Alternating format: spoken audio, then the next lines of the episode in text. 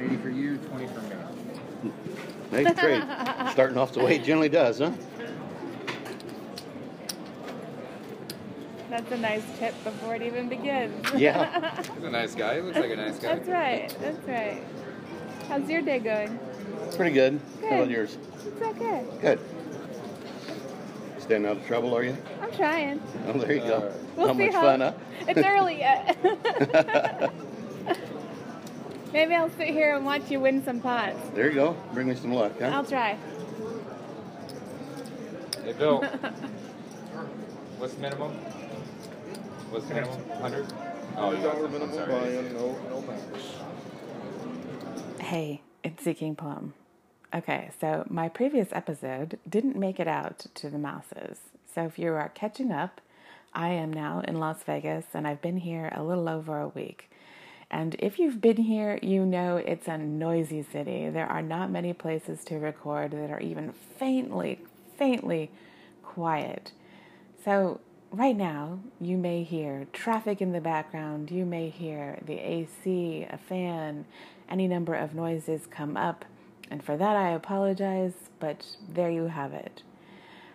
Interspersed between segments in episodes over the coming weeks, you're going to hear sounds, you're going to hear conversations, you're going to hear a variety of things that I've recorded throughout the time I've already been here and in the weeks ahead. You may hear, I've been up and down Fremont Street in downtown Las Vegas. So there are the sounds of music, buskers, people selling things or creating things, doing their art. I've heard conversations where I've sat with people waiting for cash games to start. I've had uh, walking up and down the halls at the Rio where the World Series of Poker is happening. I've been at various casinos. I've now lost count of where I've been at so far. Each day is sort of a blur. I can't remember even what day it is right now, but uh, I'm I'm attempting to stay awake and with the daylight hours at the moment, but we'll see where things go from there. In the meantime, I often have a lot of time on my hands where I am thinking and pondering. So that leads us into today's topic. A few weeks back, I started reading the book Sophie's World. And at this point, the philosopher is writing to Sophie about Sophists and Socrates and their views on right and wrong.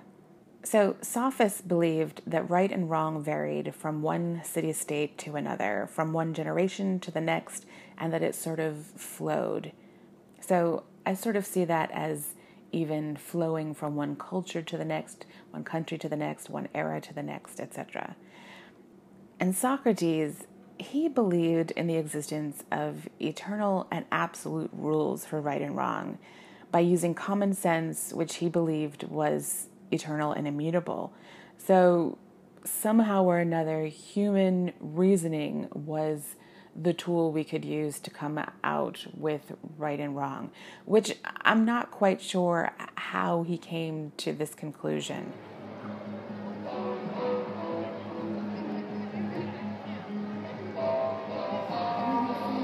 Like the only place I get to see same-sex couples holding hands openly. You just don't see that at home, and it makes me happy.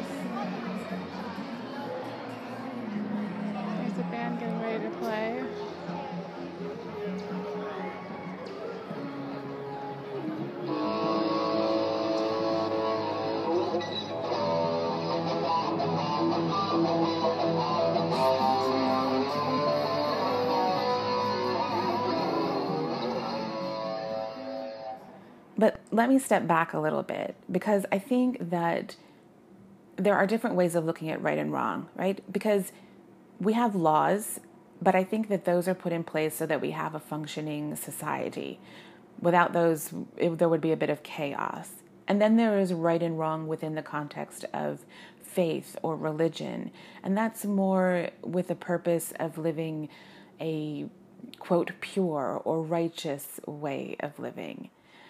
And then and then there's this other sort of right and wrong. Uh, I believe Aristotle referred to it as ethics. So, depending on what the topic is, like what the right or wrong is, I could see the sophist view, and then there's other times when I can see Socrates' view. If it's a law, let's say, when it pertains to something like theft or murder or, you know, assault or something like that, I could see that we use human reasoning to determine whether it's right or wrong. And there are a lot of grayscale decisions there. So it's not completely easily right or wrong. There's a determination of whether it's right in this instance or wrong in that instance. You know, you ha- you have to work through it.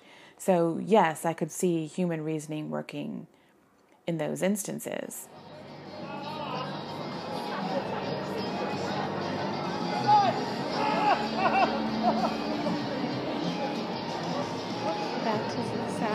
Of a Herman impersonator. When right and wrong, though, is handed out or handed to you by a faith or a religion, this gets a little stickier to me because it also depends on the the culture you're in, the the society or the group that you're in, the faith that you are in. But I do think that there is some flow in that. If you just look at Christianity, for instance, you look at the Old Testament and the New Testament, to some extent, you're looking at two different faiths between the Old Testament and the New Testament. But if you attempt to mash them together to create something new, there is there were difference and wrongs in the Old Testament than there were in the New Testament. You know, you couldn't eat certain foods in the Old Testament, where in the New Testament it's not there's not the same focused. There's if you look at in some faiths with respect to the modesty of women, what is determined modest and what isn't. In some women should have a burqa on and others you should just wear a long skirt and have three quarter length sleeves.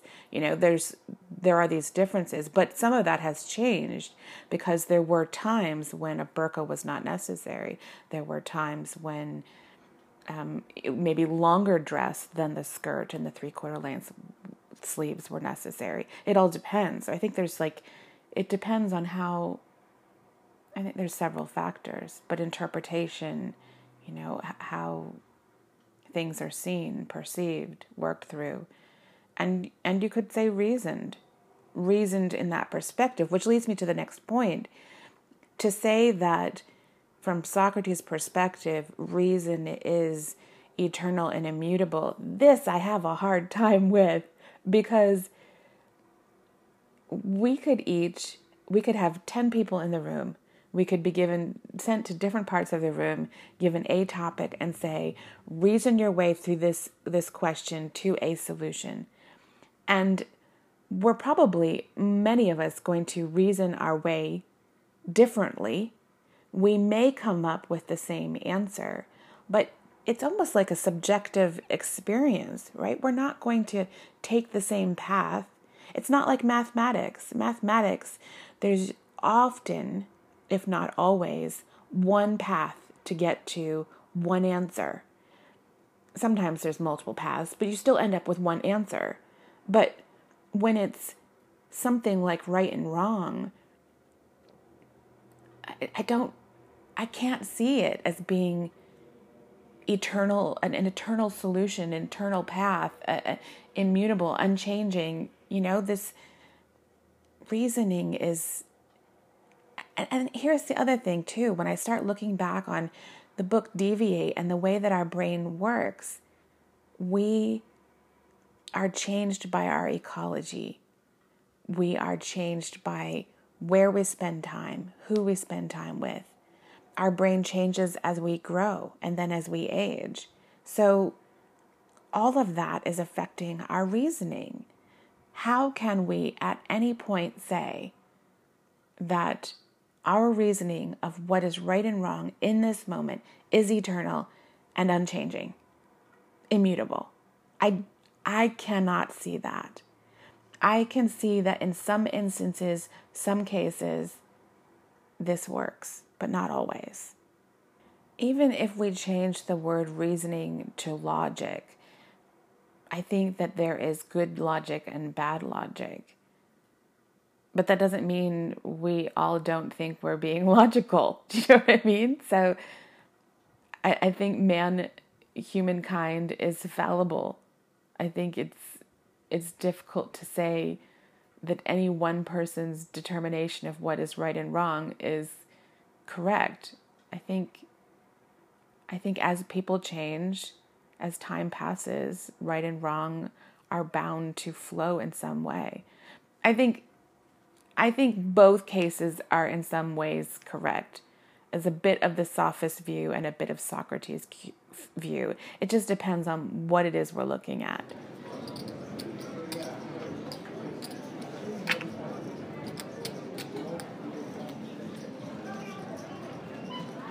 Okay, so then the philosopher in Sophie's World started talking about Aristotle. And I, I needed to do a bit more reading because I wanted to know what his perspective was on right and wrong. And the book really didn't get into that. So, what I found was rather interesting to me. He felt that there were these two different branches and he dubbed them politics and ethics. And politics was, in his mind, all about right and wrong with respect to, you know, laws that applied to society, uh, functioning within a society, which I thought was interesting because that's where I had gone with that. And the other was ethics. And from his perspective, and again, this was really interesting to me as well. He saw there there was a purpose for everything. It was just, and he sort of flips things on its head when he looks for purpose. But when he did this, he sees that there, or he made an emphasis for an importance of developing excellence of character. And it plays a role in determining right and wrong. He saw ethics as the purpose of becoming good, not merely to know it, but so that we seek to become better and good. And the reason being is so that we can have happiness. He believed that there are logical and natural reasons for humans to become virtuous. I just thought that was that was really interesting to me. I know I keep saying that, but there's this drive in me to continue to grow and to become better. And I, I can't even explain why that is. I think a lot of us have that drive, but why, right? Are we, what are we looking for? And he seems to think it's to become happy. And there is something to that, I think, because when I become a better person, I feel happier. I feel more empowered. I feel I feel like a better version of myself and I like who that person is. So it does make me happy.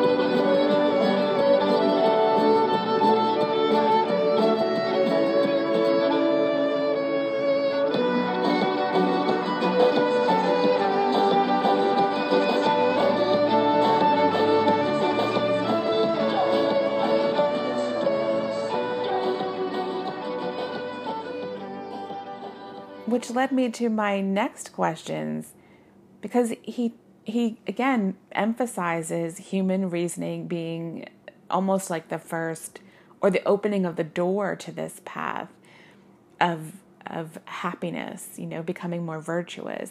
And if if we as a society are struggling with our human reasoning, our logic, our critical thinking, is that maybe why we aren't as happy as we could be? I wonder if other countries who are known to be happier, I wonder what I wonder what they're like when it comes to these skills. Like where where are they at with these skills? It made me start to think about the people you see that are truly truly happy. They don't have a lot of money, sometimes they don't even have their health, but they have the biggest grins on their faces and it's like they're shining as bright as a lighthouse with how happy they are. And and it comes from within. It comes with how they've thought about things in life, how they approach life, and that's all with changing the way they think. Okay, I had like the stupidest, biggest grin on my face throughout that. If you've been listening for any period of time, you may know I am a huge fan of string instruments.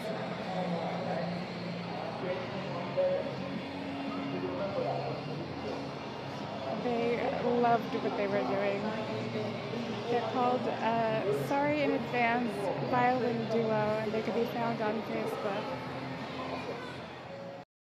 Because we are not victims of those thoughts. We are not victims of even how we feel. Because, like, our, thoughts affect how we feel. So we can change all of that. The cacophony of Vegas is not my thing and it can drag me down. The more I am surrounded by it, the more it, you know, it infuses my brain, continues to come into my ears. But if I if I try to envelop myself in a different kind of sound, if I try to take myself somewhere else, you know, these things, changing the way I think, can change the way I feel. And it just takes some different kind of reasoning, not necessarily. It, maybe it is a kind of logic. Is it good logic? Is it bad logic? I don't know. Does it really matter? it's uh I don't know. And that is just a little taste of Fremont. But going back to the topic of right and wrong, I think there is, for some of us, an importance of knowing why we do right and wrong, how we determine what is right and wrong. Maybe not for all, but for some of us. And then it's what we do with that, why we do right things, why we do wrong things. And I think understanding Aristotle's perspective is helpful in some ways because I know that I enjoy improving myself. I just have not known necessarily, I haven't given words to why, I haven't given a description to why. And I like his perspective. I like that he challenged some of Socrates and Plato's views and came up with his own. And I like how he categorized things in the world. And and I need to do more reading about him. But uh yeah, that right and wrong, I I think there's more that I want to contemplate on it. I just don't know which direction it's going to take at this time. But for now, I am going to go enjoy a bit of the quieter, quieter environment that I'm enjoying at the moment. Until next time, thanks for listening.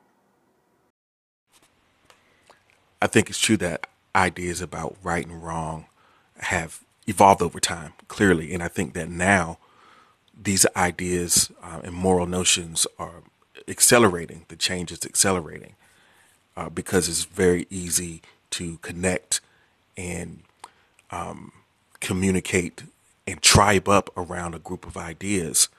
And that could be for better or worse because some some of the ideas that people rally around are good ideas. Some of them are just popular but we haven't really, but the pace doesn't allow for really careful consideration of what the real consequences might be. It's useful to revisit and think about some of the ideas that seem to have stood the test of time, ancient notions of ethics that have kind of been a part of civilization through through the ages, but hard to do. It's hard to do um, just because the pace of it is a mismatch for the way that we live our lives, and it's also less likely to happen because I think in general people have um, a lot of people are less likely to um, acknowledge the value of historical ideas, more likely to criticize the problematic aspects of it, all of the things that we recognize today by today's standards as being objectionable, the racism, the sexism, all of the the challenges within the ideas themselves. Um, we can criticize them for that, rightly so, but then sometimes the next step is taken to just dismiss all of it because of that. So that barrier to looking to the past is is really thick, especially in academics. So I think of a sort of a postmodern concept of right and wrong is um, prisoner to the moment, almost by default, and by ne- by the necessity of like the reality of the way that we live everything conspires to imprison us in the current moment. And in that, we only have our own sort of experience as a guide. What is the quality of our experience in this moment? And, you know, am I happy? Is this making me happy? You know? Um, and if, if that is the case, then, you know, it's that whole notion that whole notion of conflating the right and the good is is really tricky. But that's enough. I'm I'm done. I'm done. Such good stuff here, Jared. I seem to travel off into this theoretical space and you ground me again and I really appreciate it. When we look at some of these concepts and and even looking back in history, we're seeing a lot of that where people are judging past artists or past philosophers, like you said, uh, based on today's perspectives, today's morals. And I think that we are definitely missing out on a lot because we we fine tune our morality or our right and wrongs based on looking at the past. And you can't look at where they were by taking something out of context because they had a fine tuned perspective based on where they were in time, you know, and what had happened before that. And it's not just the culture of the time. It's like that individual and what they experienced as well. And we don't we don't know all that happened in that person's life. I mean, we know some of what history will tell us, but sometimes history books get it wrong, and sometimes there's more to the story as well. So that's always interesting to me. When it comes to pace, something else that I thought was really interesting there too that you you highlighted. Um, pace is definitely picking up so quickly, and there's this focus on instant gratification, immediacy, and we go to Google to get our answers and we want everything now. There's no time spent on thinking about things, reflecting on things. And because we want our answers now, and I think, like you, there's only going to be this continued pace of like picking up of pace. It's only going to get worse, which I think, excuse me, is only going to worsen. Like, if we fine tune our morality based on the past, right? Then, then how is that going to shape our future? Because if we aren't taking time to reflect, to pull out the things that we don't appreciate, don't like in our morality, our right and wrong, if we're not taking those things out, we're not keeping the things we do like, then we're only going with the here and now. What, for easiest sake, you mentioned what makes me happy now, right?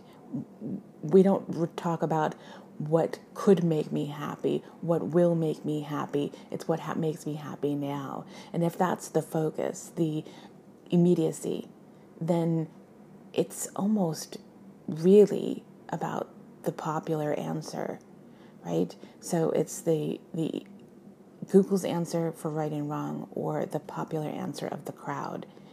And then there's no how does fine tuning continue to happen? I don't know that it does. And and it's almost like right and wrong are going to take on new definitions. Are they really going to be ethical? Uh, or what are they going to become? So if our the future of right and wrong is in question and, and how it's going to develop and where it's going to go, I think also the question of our reasoning is in question because we have so many tools now to do things for us. We have reference material, AIs are becoming more advanced. You know, when are we going to continue to develop our own critical analysis? You know, when are we going to rely back on that or further develop those tools, those skills? Because if Aristotle is right, and that is uh, the basis or a core basis for being happy, then we are in trouble, you know? Especially if we are on this path of technology increasing, you know, the fast pace of things moving, there's no room for it. So if we don't take purposeful steps to reincorporate into our education, into like every part of our lives, where are we headed? Like what's what's what's going to happen? It takes time and effort simply people don't want to take. Jared, thank you for your calls because each time I've listened back to them, they've made me think about something different. And I really, really appreciated that. So thank you.